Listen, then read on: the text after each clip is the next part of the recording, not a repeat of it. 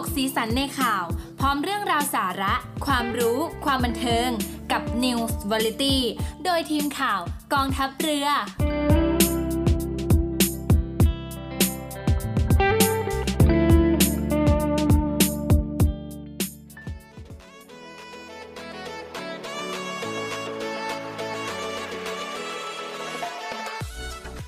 สถานีวิทยุเสียงจากทหารเรือ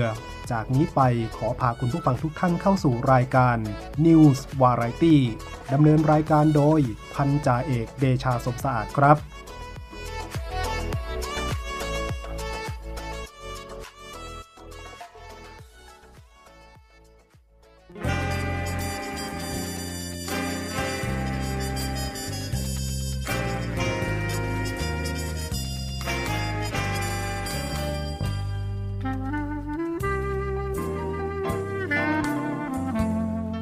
นายทหาร นายตำรวจทุกคน รักษาคำปฏิญาณที่ได้ให้ไว้อย่างเคร่งครัด และตั้งใจปฏิบัติหน้าที่ด้วยความเที่ยงตรง เข้มแข็งและเสียสละ พร้อมทั้งหมั่นศึกษา และฝึกฝนตนเอง ให้มีความจัดเจนคล่องแคล่วในหน้าที่ และในการปฏิบัติงานร่วมกับผู้อื่น ฝ่ายอื่นอยู่เสมอ ทุกคนทุกฝ่ายจะได้สามารถร่วมมือร่วมใจกัน สร้างสรรค์ความพัฒนาผาสุก ให้แก่ประชาชนและประเทศชาติ ได้ตามอุดมคติที่ตั้งมั่นไว้ตลอดไป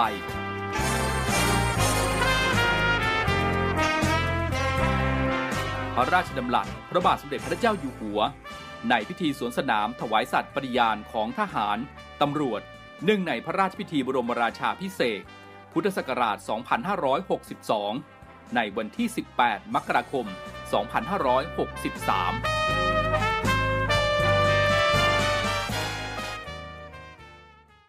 สวัสดีครับคุณผู้ฟังครับ ขอต้อนรับคุณผู้ฟังเข้าสู่รายการ News Variety ครับ ทางสถานีวิทยุเสียงจากทหารเรือ ออกอากาศทางระบบ AM พร้อมกัน 3 สถานีครับ สทร3ภูเก็ต AM 1458กิโลเฮิรตซ์สทร5สตหีบ AM 720กิโลเฮิรตซ์และสทร6สงขลา AM 1431กิโลเฮิรตซ์ครับ ก็ขอสวัสดีคุณผู้ฟังทั้ง 3 พื้นที่ด้วยนะครับ พบกันวันนี้ตรงกับวันอาทิตย์ที่ 1 มกราคม ปีพุทธศักราช 2566 เจอกันในช่วงของปีใหม่ปี 2566 เป็นวันเริ่มปีใหม่วันแรกของปี 2566 กันแล้วนะครับ ก็ขอให้คุณผู้ฟังที่ติดตามรับฟังรายการของเราอยู่นะครับ ไม่ว่าจะทำภารกิจใดอยู่ก็แล้วแต่ ขอให้มีสุขภาพที่ แข็งแรงนะครับ คิดหวังสิ่งใดก็ขอให้สมความปรารถนาทุกประการนะครับ สิ่งไหนไม่ดีก็ขอให้มันผ่านพ้นไปกับปีเก่า เริ่มต้นปีใหม่ก็ขอให้คุณผู้ฟังทุกๆทท่าน พบเจอแต่สิ่งดีๆ ตลอดปีตลอดไปนะครับ ครับคุณผู้ฟังครับวันนี้ก็อยู่กับกระผมนะครับพันจ่าเอกเดชาสมศาสตร์รับหน้าที่เป็นผู้ดำเนินรายการ อยู่เป็นเพื่อนคุณผู้ฟังประมาณ 55 นาทีนะครับตั้งแต่เวลา 17นาฬิกา5นาที ถึงเวลา 18 นาฬิกาโดยประมาณ นำทั้งข่าวสารเกี่ยวกับภารกิจของกองทัพเรือ มาตรการช่วยเหลือประชาชนในด้านต่างๆ จากภาครัฐ ข่าวสารท้องถิ่นที่น่าสนใจมาฝากคุณผู้ฟังในช่วงเวลาของรายการของเราครับ เริ่มแรกรายการของเราครับคุณผู้ฟังครับวันนี้นำพรในวันขึ้นปีใหม่ 2566 นะครับ จากสมเด็จพระอริยวงศาคตยาน สมเด็จพระสังฆราชสกลมหาสังฆปรินายก ประธานพระกติธรรม และก็พรในวันขึ้นปีใหม่ 2566 ทางรายการของเรานำมาฝากคุณผู้ฟังทุกท่านครับสมเด็จพระอริยวงศาคตยาน สมเด็จพระสังฆราชสกลมหาสังฆปรินายก ประธานพระกติธรรมและพรในวันขึ้นปีใหม่ 2566 เนื่องในอภิลักษ์ขิตตสมัยขึ้นปีใหม่ พุทธศักราช 2566 เจ้าพระคุณสมเด็จพระอริยวงศาคตยาน สมเด็จพระสังฆราชสกลมหาสังฆปรินายก ประธานพระกติธรรมความว่าบัดนี้บรรลุอภิลักษิตสมัยขึ้นปีใหม่ พุทธศักราช 2566 เมื่อถึงวาระเถลิงศก เราทั้งหลายคงได้เห็นการแสดงน้ำใจไมตรีต่อกันอย่างเป็นรูปธรรม เช่น การส่งบัตรอวยพร การขอขมาลาโทษ การกล่าวถ้อยคำอวยชัยให้พรแก่กัน การมอบของขวัญเป็นต้น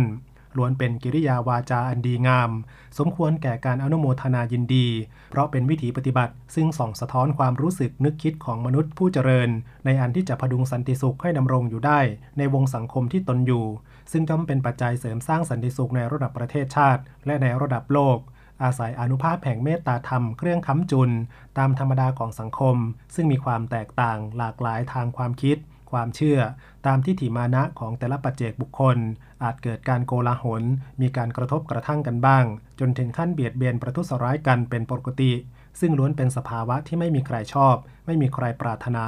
แต่ก็น่าแปลกที่คนเรา แม้รู้ทั้งรู้ว่าการคิด การพูด และการกระทำดีจะนำมาซึ่งผลดีแก่ตนเองและผู้อื่น กลับยังไม่สมัครใจเร่งขวนขวายในอันที่จะกระทำความดี ให้งดงามไพบูรยิ่งขึ้น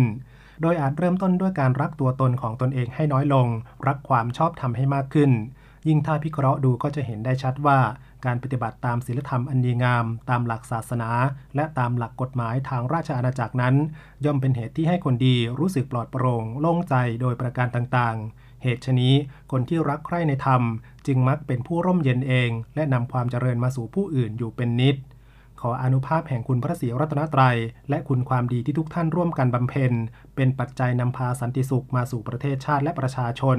ดลความสมนัตพระราชหฤทัย ให้บังเกิดมีในสมเด็จพระบรมบพิตรพระราชสมภารเจ้าทั้งสองพระองค์ ผู้ทรงพระคุณอันประเสริฐ พร้อมด้วยพระบรมวงศานุวงศ์เพื่อจักได้ทรงเพียบเพนด้วยบารมีทวีคูณพระราชธรรมจริยา คุ้มครองอาณาราษฎรตลอดกาลและขอปวงประชาชาติไทย จงพินโยสโมสร ด้วยความสมัครสมานสามัคคี ประสบความสวัสดีเกษมสารตลอดพุทธศักราช 2566 นี้ โดยทั่วหน้ากันเทินครับคุณผู้ฟังครับ อันนี้ก็เป็นพระคติธรรมและพรในวันขึ้นปีใหม่ 2566 จากสมเด็จพระอริยวงศาคตยาน สมเด็จพระสังฆราชสกลมหาสังฆปรินายก ประธานพระคติธรรมและพรในวันขึ้นปีใหม่ 2566 ครับ เดี๋ยวช่วงนี้เราพักกันสักครู่ครับ ช่วงหน้ามาติดตามรับฟังข่าวสารที่น่าสนใจกันต่อครับ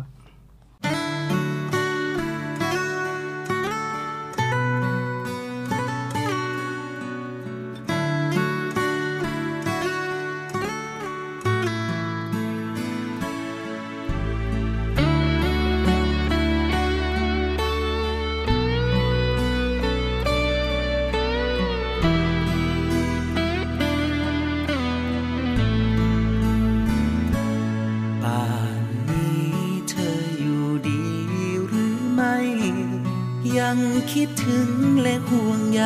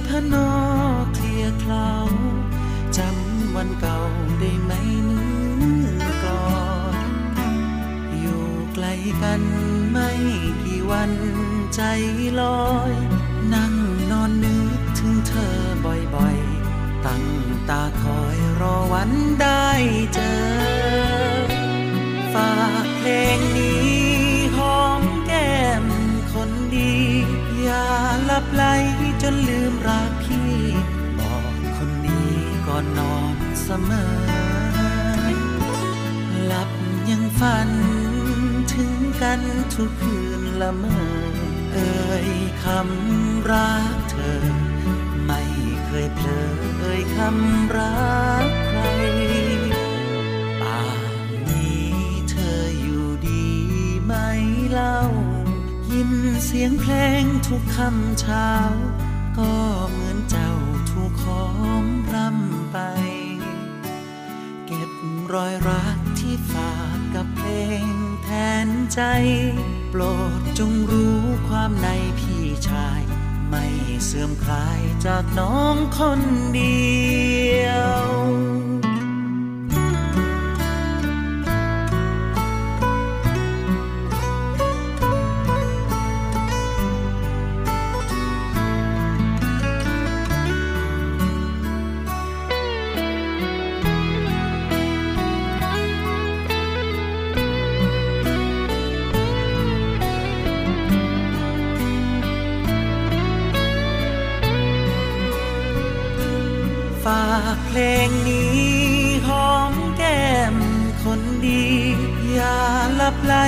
นลืมรักพี่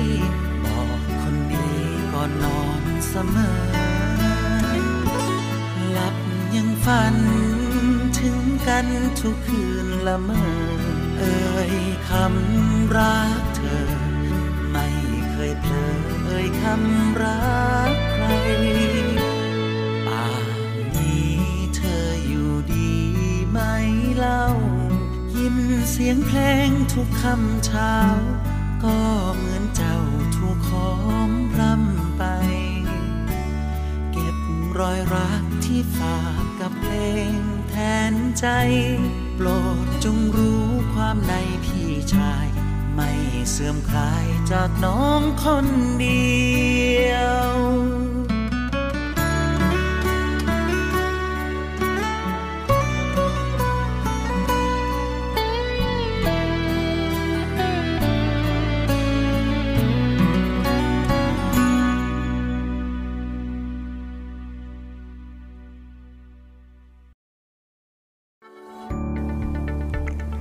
วัสดีค่ะ ไหมค่ะจ่าโทหญิงไหมแพรสิริสาร วันนี้ไหมจะมาบอกว่ากิจการวิทยุกระจายเสียงทหารเรือ มีแอปพลิเคชันสำหรับการฟังวิทยุออนไลน์ ผ่านโทรศัพท์มือถือ หรือสมาร์ทโฟน ในระบบปฏิบัติการ Android ได้แล้วนะคะ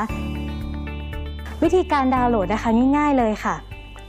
เพียงเข้าไปที่ Google Play Store แล้วพิมพ์ค้นหาคำว่าเสียงจากทหารเรือ หลังจากนั้นก็ทำการดาวน์โหลดมาติดตั้งในโทรศัพท์มือถือได้เลยค่ะ เมื่อติดตั้งเสร็จแล้วเปิดแอปพลิเคชันขึ้นมาค่ะ แล้วก็จะสามารถเลือกสถานี พร้อมความถี่ที่ต้องการรับฟังค่ะ เป็นการเพิ่มความสะดวกสบายในการเข้ามาฟังได้ง่ายยิ่งขึ้นนะคะ มาติดตามรับฟังไปพร้อม ๆ กันค่ะ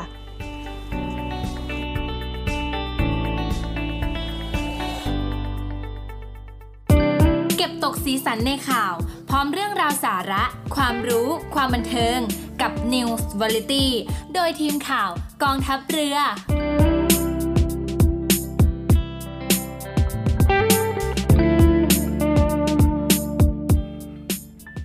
กลับเข้ามาติดตามรับฟังข่าวสารกันต่อครับ ในรายการ News Variety นะครับ ก็ยังอยู่กับกระผมพันจ่าเอกเดชาสมศาสตร์รับหน้าที่เป็นผู้ดำเนินรายการ อยู่เป็นเพื่อนคุณผู้ฟังอยู่ในช่วงนี้นะครับ มาต่อกันที่ข่าวสารเกี่ยวกับกองทัพเรือกันบ้างนะครับ กองทัพเรือโดยวิทยาลัยพยาบาลกองทัพเรือ เปิดรับสมัครบุคคลพลเรือนเข้าศึกษาหลักสูตรพยาบาลศาสตร์บัณฑิต ประจำปีการศึกษา 2566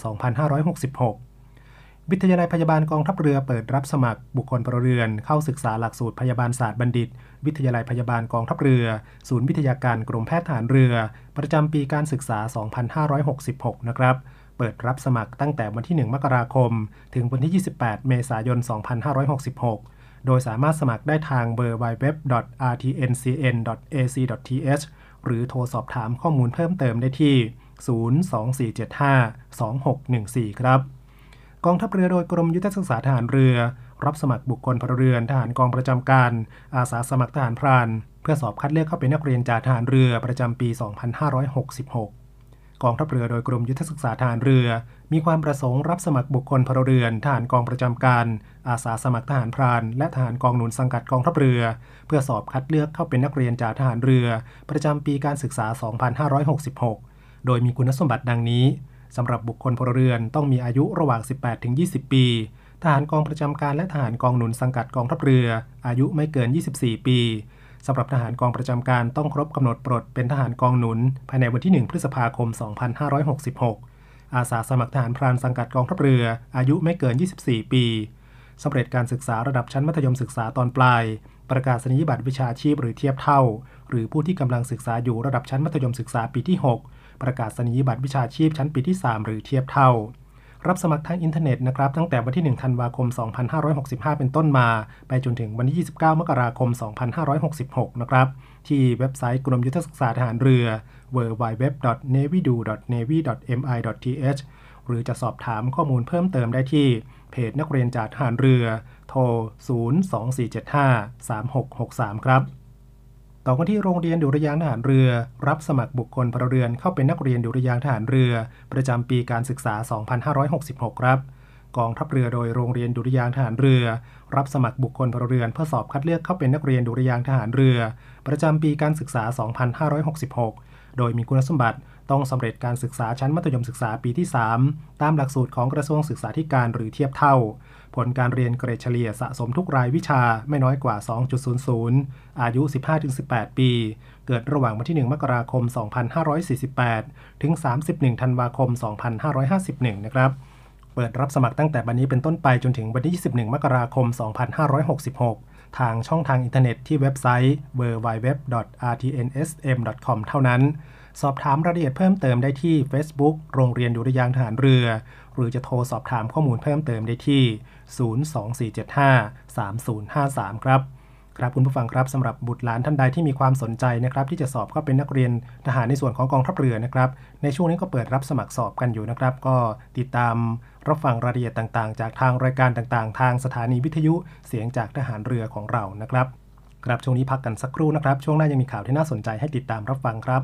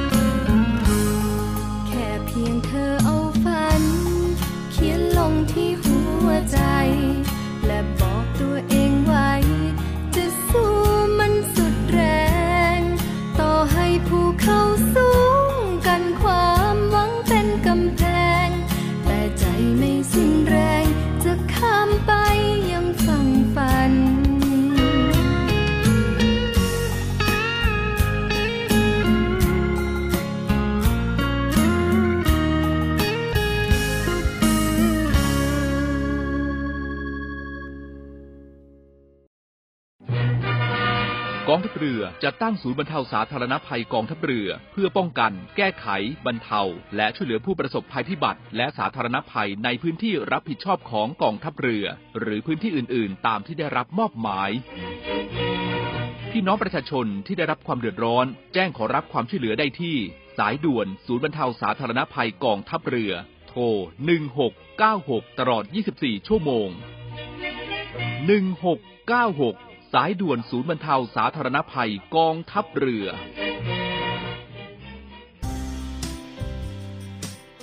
คุณกำลังฟังรายการ News Variety ทางสถานีวิทยุเสียงจากทหารเรือ ออกอากาศพร้อมกัน 3 คลื่นความถี่สทร3ภูเก็ต AM 1458 กิโลเฮิรตซ์ สทร5สัตหีบ AM 720 กิโลเฮิรตซ์ และสทร6สงขลา AM 1431กิโลเฮิรตซ์ทุกวันเสาร์อาทิตย์ เวลา 17นาฬิกา5นาทีถึง 18นาฬิกา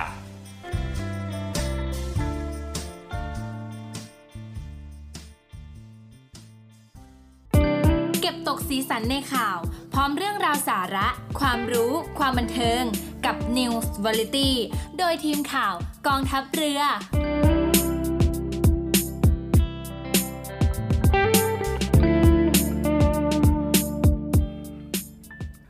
กลับเข้าสู่รายการ News Variety กันต่อนะครับ มารับฟังข่าวสารจากทางรายการที่นำมาฝากคุณผู้ฟังกันต่อครับ มาต่อกันที่การประปาส่วนภูมิภาค หรือกปพนะครับ เตรียมพร้อมน้ำประปา บริการประชาชนตลอด 24 ชั่วโมงในช่วงเทศกาลปีใหม่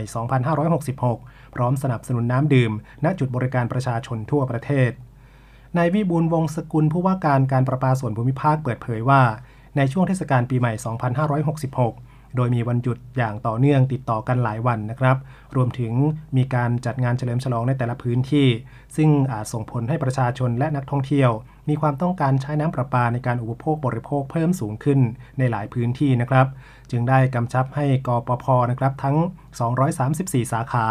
พร้อมอเตรียมพร้อมน้ำประปานะครับให้บริการประชาชนตลอด 24 ชั่วโมงอย่างต่อเนื่อง เพื่อให้ประชาชนมีน้ำประปาใช้อย่างเพียงพอและก็ทั่วถึงนะครับ พร้อมทั้งเฝ้าระวังและก็ติดตามสถานการณ์อุทกภัย วาตภัย หรือภัยธรรมชาติต่างๆ พร้อมดูแลระบบผลิตจ่ายน้ำประปาอย่างเข้มงวด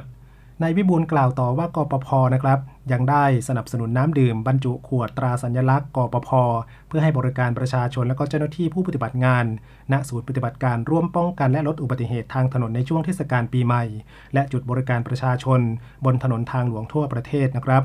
อย่างไรก็ตามครับกปพนะครับก็ขอแนะนำให้ประชาชน ปิดวาล์วน้ำพร้อมตรวจสอบระบบประปาภายในบ้านก่อนออกเดินทางท่องเที่ยวหรือว่ากลับภูมิลำเนานะครับเพื่อป้องกันน้ำรั่วไหล ซึ่งเป็นสาเหตุของค่าน้ำประปาที่สูงเกินปกติทั้งนี้ในช่วงเทศกาลส่งท้ายปีเก่าต้อนรับปีใหม่นะครับกปพหยุดทำงานเฉพาะส่วนสำนักงานตั้งแต่วันที่ 30 ธันวาคม 2565 ไปจนถึงวันที่ 3 มกราคม 2566 นะครับ แล้วก็เพื่อเป็นการอำนวยความสะดวกในการ ใช้บริการลูกค้าสามารถชำระค่าน้ำประปาผ่าน 3 ช่องทางออนไลน์นะครับ ได้ทางเว็บไซต์ และแอปพลิเคชัน PWA 1662 หรือ Line a s i PWA Thailand นะครับ ผู้ว่าการกปพกล่าวเพิ่มเติมว่ากปพพร้อมให้บริการน้ำประปาที่มีคุณภาพ สะอาดปลอดภัย ได้มาตรฐานอย่างเพียงพอและก็ทั่วถึง หากไม่ได้รับความสะดวกในการใช้บริการหรือว่าต้องการสอบถามข้อมูลเพิ่มเติมนะครับ ก็สามารถที่จะสอบถามได้ที่ PWA Connect Center 1662 ตลอด 24 ชั่วโมงครับ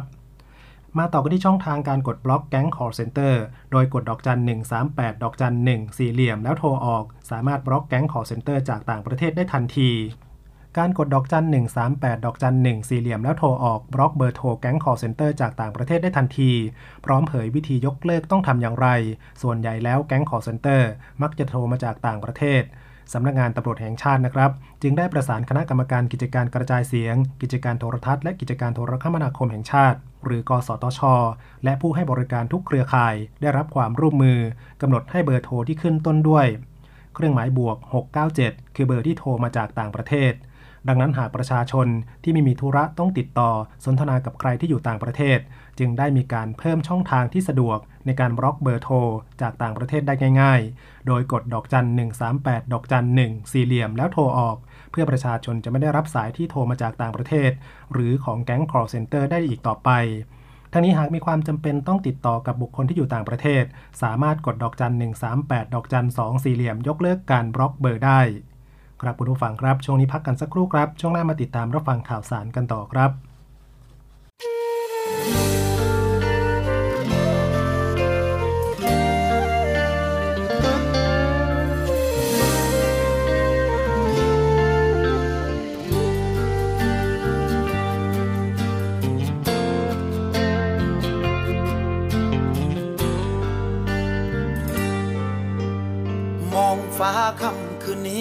ฟ้าไม่เปลี่ยนสี มีแสงจันทรา มองดาวที่เกลื่อนฟากฟ้า นับร้อยลายตาพาใจวันไหว คิดถึงคนที่เรารัก คิดถึงเธอมาก คิดถึงกว่าใคร เธอนั้นอยู่แสนไกล เธอเป็นอย่างไร บางนอคนดีโอ้ฟ้าจ้าฟ้า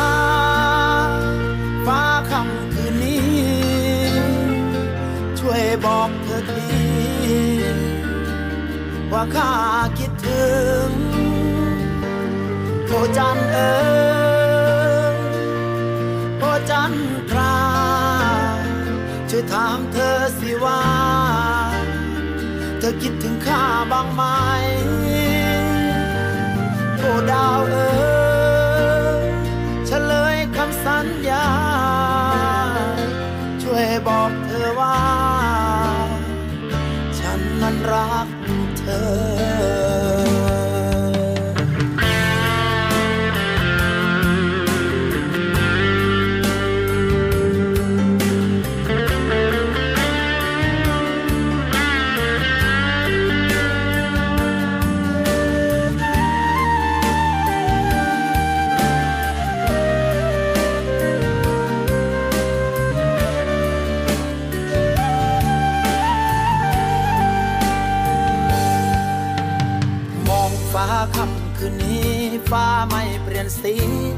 แสงจันทรามองดาวที่เกลื่อนฟากฟ้า นับร้อยลายตาพาใจวันไหว คิดถึงคนที่รารัก คิดถึงเธอมาก คิดถึงกว่าใคร เธอนั้นอยู่แสนไกล เธอเป็นอย่างไร บางนอคนดีโอ้ฟ้าจ้า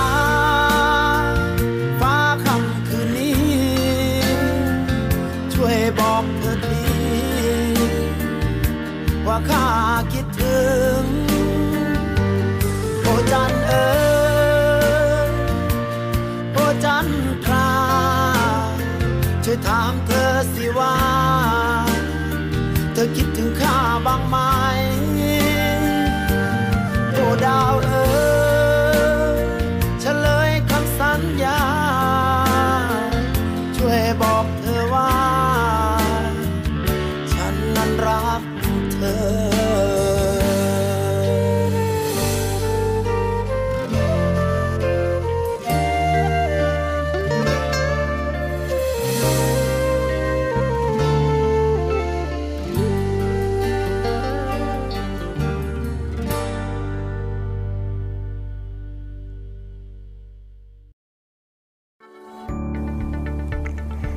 ดีค่ะ ไหมค่ะจ่าโทหญิงไหมแพรสิริสาร วันนี้ไหมจะมาบอกว่ากิจการวิทยุกระจายเสียงทหารเรือ มีแอปพลิเคชันสำหรับการฟังวิทยุออนไลน์ ผ่านโทรศัพท์มือถือ หรือสมาร์ทโฟน ในระบบปฏิบัติการ Android ได้แล้วนะคะ วิธีการดาวน์โหลดนะคะง่ายๆเลยค่ะ เพียงเข้าไปที่ Google Play Store แล้วพิมพ์ค้นหาคำว่าเสียงจากทหารเรือ หลังจากนั้นก็ทำการดาวน์โหลดมาติดตั้งในโทรศัพท์มือถือได้เลยค่ะ เมื่อติดตั้งเสร็จแล้วเปิดแอปพลิเคชันขึ้นมาค่ะ แล้วก็จะสามารถเลือกสถานีพร้อมความถี่ที่ต้องการรับฟังค่ะ เป็นการเพิ่มความสะดวกสบายในการเข้ามาฟังได้ง่ายยิ่งขึ้นนะคะ มาติดตามรับฟังไปพร้อม ๆ กันค่ะ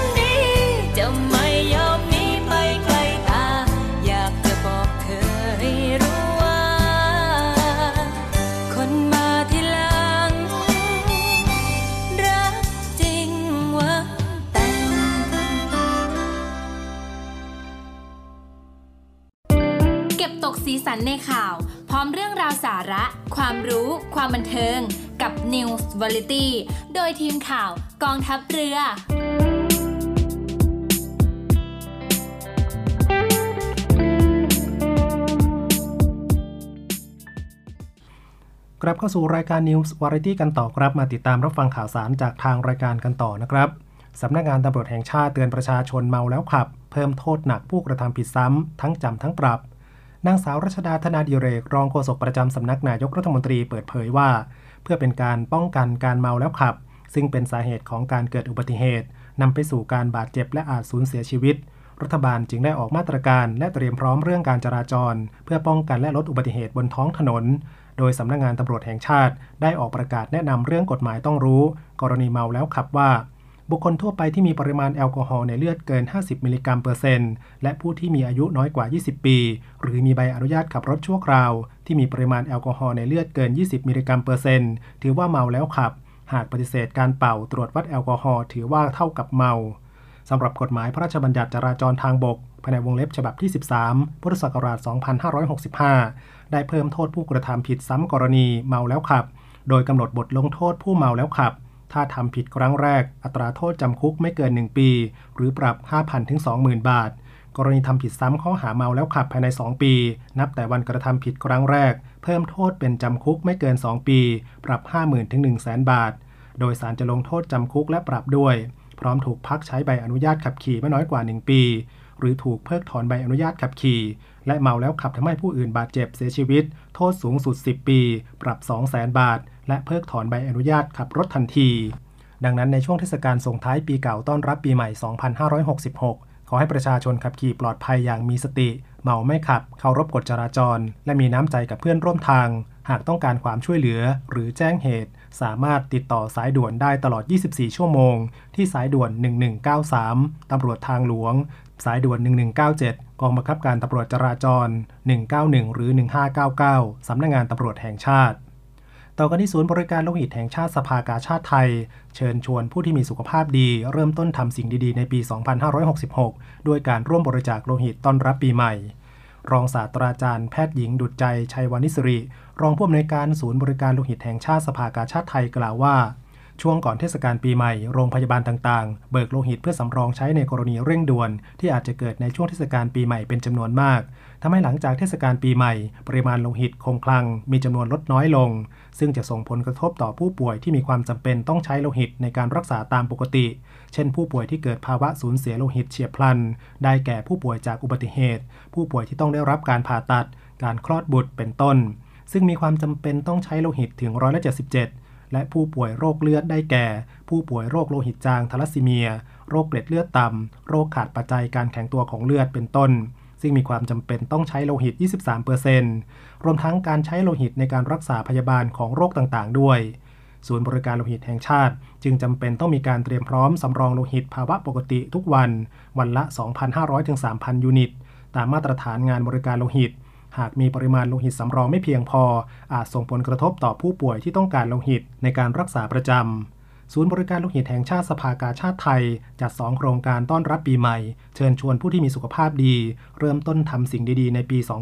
2566 ด้วยการสามารถบริจาคโลหิตต้อนรับปีใหม่ ให้ผู้ป่วยทั่วประเทศที่ศูนย์บริการโลหิตแห่งชาติ หน่วยรับบริจาคโลหิตประจำที่ 7 แห่ง และภาคบริการโลหิตแห่งชาติ 12 แห่งทั่วประเทศ มาต่อกันที่ครุสภาเตรียมจัดงานวันครูปี 2566 พลังครูคือหัวใจของการพลิกโฉมคุณภาพการศึกษา ผู้ช่วยศาสตราจารย์ ดร อมนวัน วีรธรรมโม เลขาธิการครุสภา เปิดเผยถึงการจัดงานวันครูประจำปี 2566 ว่า วันที่ 16 มกราคมของทุกปีเป็นวันครู โดยสำนักงานเลขาธิการครุสภา ได้เตรียมจัดงานวันครูครั้งที่ 67 ประจำปี 2566 ภายใต้แนวคิด พลังครูคือหัวใจของการพลิกโฉมคุณภาพการศึกษา การจัดงานจะเกิดขึ้นทั้งในส่วนกลางและส่วนภูมิภาคพร้อมกันทั่วประเทศ ในรูปแบบผสมผสาน ทั้งออนไซต์และออนไลน์ โดยส่วนกลางจะจัดงานระหว่างวันที่ 16-17 มกราคม 2566 ที่หอประชุมครุสภา และสนามหญ้าหน้ากระทรวงศึกษาธิการสำหรับรูปแบบออนไลน์ จะจัดผ่านทางแพลตฟอร์มวันครู w w w w a n c r u c o m รวมถึงมีการถ่ายทอดสด ผ่านทางสถานีวิทยุโทรทัศน์แห่งประเทศไทย สถานีวิทยุกระจายเสียงแห่งประเทศไทย และ Facebook แฟนเพจครุสภา ตั้งแต่เวลา9นาฬิกา30 นาทีเป็นต้นไป โดยมีล่ามภาษามือด้วย ผู้ช่วยศาสตราจารย์ดรอมนวันกล่าวต่อว่า การจัดงานวันครูครั้งที่ 67 นี้ คุรุสภาได้จัดกิจกรรมวิชาการออนไลน์บนแพลตฟอร์มวันครู ผ่านเว็บไซต์ www.วันครู.com แบ่งเป็น 3 phase คือ phase แรก เป็นกิจกรรมก่อนงานวันครู ระหว่างวันที่ 6 ตุลาคม 2565 ถึง 12 มกราคม 2566 เผยแพร่อินโฟกราฟิก ครูต้นแบบสร้างแรงบันดาลใจจำนวน 19 ข้อความ และมีเสวนาทางวิชาการ 6 เรื่อง phase ที่ 2 เผยแพร่กิจกรรมงานวันครู ระหว่างวันที่ 16-17 มกราคม 2566 ทั้งจากส่วนกลางและส่วนภูมิภาค โดยภายในหอประชุมครุสภา สำนักงงานเลขาธิการสำนักงงานเลขาธิการครุสภา จัดให้มีการเสวนาพิเศษเรื่อง พลังครูสู่การเปลี่ยนแปลง ความหวังและความท้าทาย การปาฐกถาพิเศษ หม่อมหลวงปิ่นมาลากุล ครั้งที่ 6 เรื่องพลังครู คือหัวใจของการพลิกโฉมคุณภาพการศึกษา โดยนายวิวัฒน์ศัลยกรรมทรอดีตรัฐมนตรีช่วยว่าการกระทรวงเกษตรและสหกรณ์และผู้ก่อตั้งมูลนิธิกสิกรรมธรรมชาติ และการเสวนาพิเศษเรื่องพลังครูสู่การสร้างความเท่าเทียมสำหรับการจัดงานในส่วนภูมิภาคกำหนดให้สำนักการศึกษากรุงเทพมหานคร และสำนักงานศึกษาการจังหวัดทุกจังหวัด เป็นหน่วยจัดงานวันครู พร้อมทั้งประสานขอความร่วมมือ ให้สถานศึกษาทุกสังกัดในจังหวัด จัดกิจกรรมสัปดาห์วันครู ระหว่างวันที่ 11-17 มกราคม 2566 นะครับ โดยให้สถานศึกษาพิจารณาการจัดกิจกรรม ตามความเหมาะสมกับบริบทและสถานการณ์ของแต่ละพื้นที่ และเฟสที่ 3 เป็นกิจกรรมต่อเนื่องหลังงานวันครู โดยระหว่างวันที่ 16 มกราคม ถึง 16 เมษายน 2566 จะมีการอบรมหลักสูตรออนไลน์ เพื่อเพิ่มพูนสมรรถนะทางวิชาชีพ ให้แก่ผู้ประกอบวิชาชีพทางการศึกษาจำนวน 4 หลักสูตรได้แก่หลักสูตรเทคนิคการใช้ Picture Book สร้างสุขปลุกพลังคิด หลักสูตร Cyber Wellness หลักสูตรการเรียนรู้เพื่อพัฒนาความลุ่มลึก ในวิชาชีพครู สู่การพัฒนาวิชาชีพ ออกแบบการเรียนรู้อย่างไรให้ตอบโจทย์การพัฒนาวิชาชีพแนวใหม่ และหลักสูตรเพื่อเสริมสร้างสมรรถนะการจัดการเรียนรู้ภาษาอังกฤษสำหรับครูที่มีวุฒิไม่ตรงสาขาระดับประถมศึกษา ทั้งนี้ผู้ผ่านการอบรมจะได้รับเกียรติบัตรออนไลน์ตามเกณฑ์ที่กำหนด นอกจากนี้ยังมีนิทรรศการผลงานออนไลน์ ของผู้ที่ได้รับรางวัลของครุสภา และของหน่วยงานอื่น ๆ มากกว่า 100 เรื่อง ครับคุณผู้ฟังครับ ช่วงนี้พักกันสักครู่ครับ ช่วงหน้ามาติดตามรับฟังข่าวสารกันต่อครับ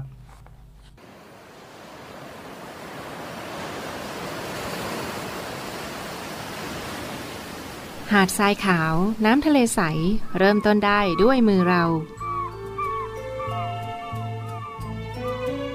อส่วนร่วมเป็นส่วนหนึ่งในการดูแลรักษาท้องทะเลไทย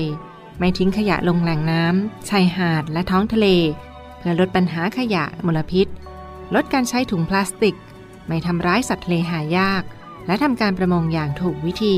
เพื่ออนุรักษ์แนวปะการังอย่างยั่งยืน และท่องเที่ยวแบบวิถีใหม่ ปลอดภัยต่อธรรมชาติกองทัพเรือสนับสนุนการปกป้องรักษาทรัพยากรธรรมชาติทางทะเลของไทย เพื่อความอุดมสมบูรณ์และยั่งยืนตลอดไป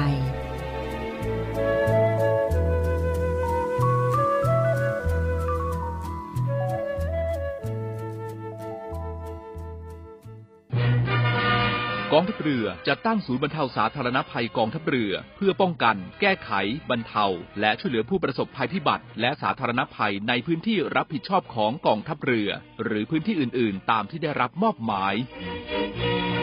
พี่น้องประชาชนที่ได้รับความเดือดร้อน แจ้งขอรับความช่วยเหลือได้ที่ สายด่วน ศูนย์บรรเทาสาธารณภัยกองทัพเรือ โทร 1696 ตลอด 24 ชั่วโมง 1696 สายด่วนศูนย์บรรเทาสาธารณภัยกองทัพเรือ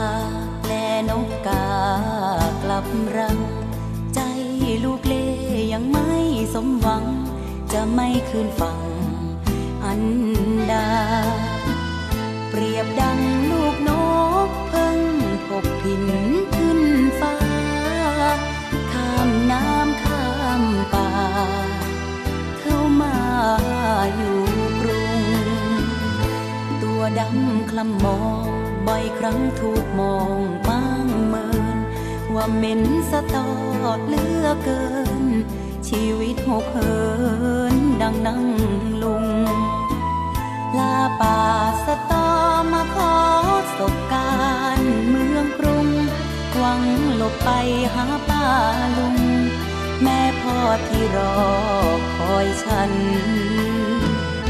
สตอพลัดทิ้นมาเดินบนดินกรุงไกล เมืองคนวุ่นวาย หวังได้หวังแย่งแข่งขัน ในวันอ่อนล้าอยากมีคนมาเคียงฝัน แบ่งรักแรงใจให้กัน ให้ฉันไม่เดิน ผ่อนฟ้า ผ่านหลังคาตึกสูง แลรูปพ่อรูปแม่ป้าลุง พยุงให้มีแรงใจ จะสู้เพื่อหวังล้มลุกบ้างลูกไม่เป็นไร ฝากคำข้ามเล่ลอยไป ถึงอยู่ห่างไกลลูกยังคิดถึง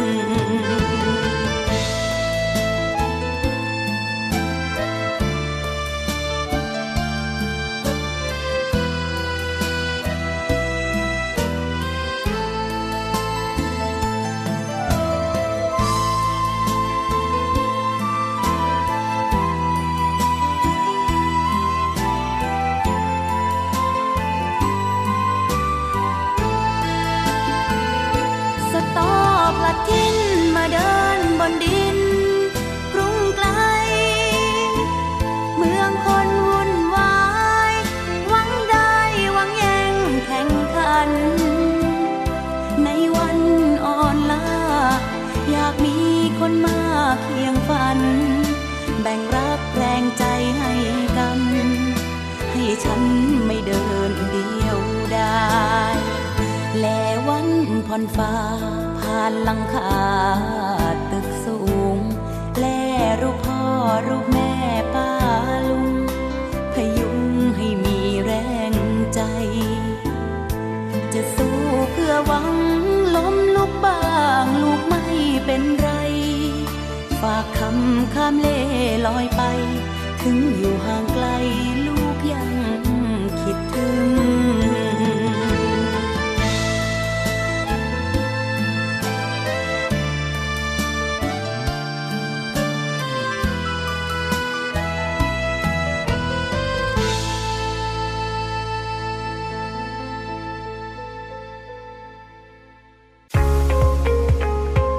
บกับอีกหนึ่งช่องทาง ในการติดตามรับฟังสถานีวิทยุในเครือข่ายเสียงจากทหารเรือทั้ง 15 สถานี 21 ความถี่ ผ่านแอปพลิเคชันเสียงจากทหารเรือ ในโทรศัพท์มือถือระบบ Android เพียงเข้า Play Store พิมพ์ค้นหาเสียงจากทหารเรือ จากนั้นดาวน์โหลดแอปมาติดตั้ง ก็สามารถเลือกรับฟังสถานีและความถี่ที่ต้องการรับฟังได้ แล้วมารับฟังไปพร้อมกันนะครับ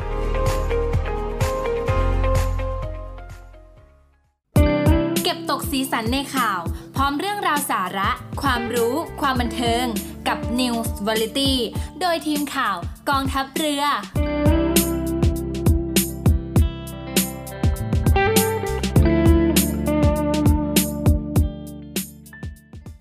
กลับเข้าสู่รายการ News Variety กันต่อครับ ยังอยู่ในเรื่องราวข่าวสารที่นำมาฝากคุณผู้ฟังในช่วงนี้นะครับ มาติดตามรับฟังข่าวสารจากทางรายการกันต่อนะครับ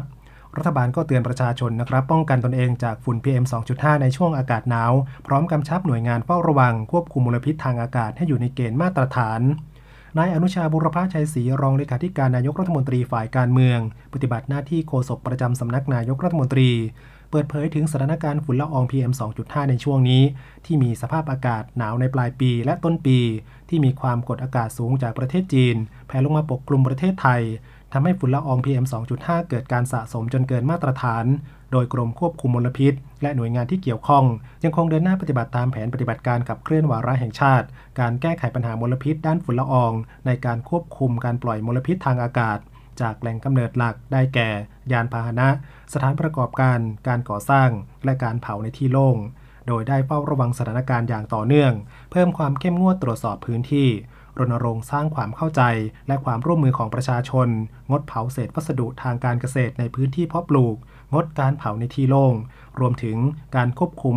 แหล่งกำเนิดและกิจกรรมที่ทำให้เกิดมลพิษ เพื่อป้องกันปัญหาหมอกควัน และฝุ่นละอองในอากาศ ตลอดจนการบรูรณาการความร่วมมือ ในการจัดเจ้าหน้าที่ชุดเฉพาะกิจลงพื้นที่ตรวจสอบ และแก้ไขปัญหาหมอกควันและฝุ่นละออง PM 2.5 หากพบว่ามีพื้นที่ฝุ่นละอองเกินค่ามาตรฐาน ให้ทำการลดฝุ่นละอองในส่วนที่เกี่ยวข้องอย่างเร่งด่วน เพื่อเป็นการควบคุมมลพิษทางอากาศให้อยู่ในเกณฑ์มาตรฐาน เพื่อคุณภาพอากาศที่ดีและปลอดภัยต่อสุขภาพของประชาชน โดยเฉพาะกลุ่มเปราะบาง ได้แก่เด็ก หญิงตั้งครรภ์ผู้สูงอายุ ผู้ป่วยโรคประจำตัว ให้ระมัดระวังและดูแลตัวเองเป็นพิเศษ และขอให้ประชาชนติดตามสถานการณ์ PM 2.5 อย่างใกล้ชิด ใช้เครื่องฟอกอากาศ สวมหน้ากากป้องกันฝุ่น พยายามหลีกเลี่ยงกิจกรรมกลางแจ้งทุกชนิด เมื่อคุณภาพอากาศอยู่ในระดับที่เป็นอันตรายต่อสุขภาพ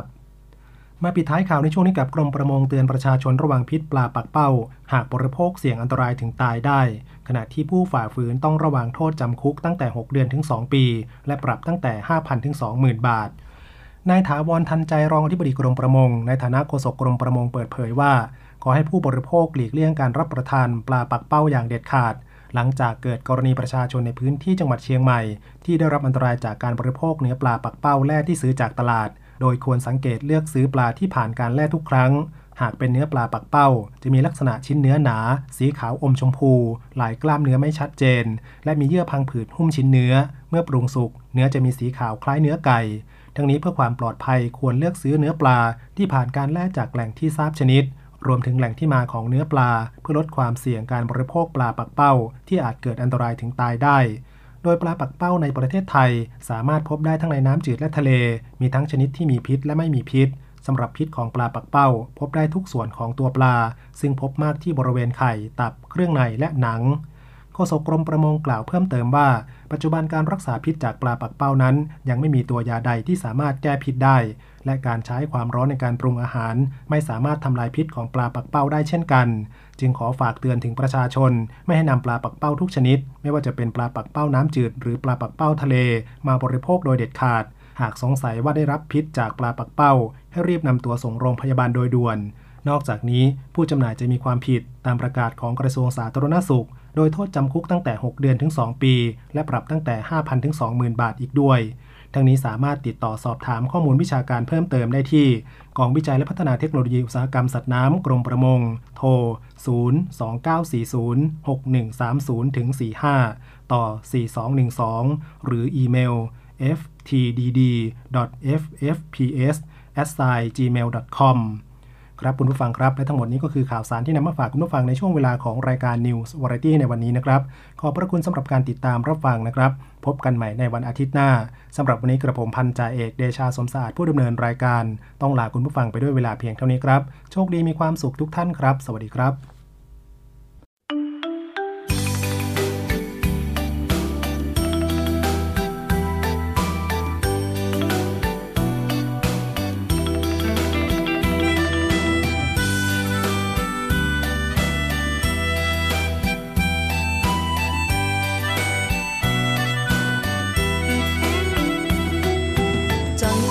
ขาดลงไปร้อนร้อน เมื่อถึงตอน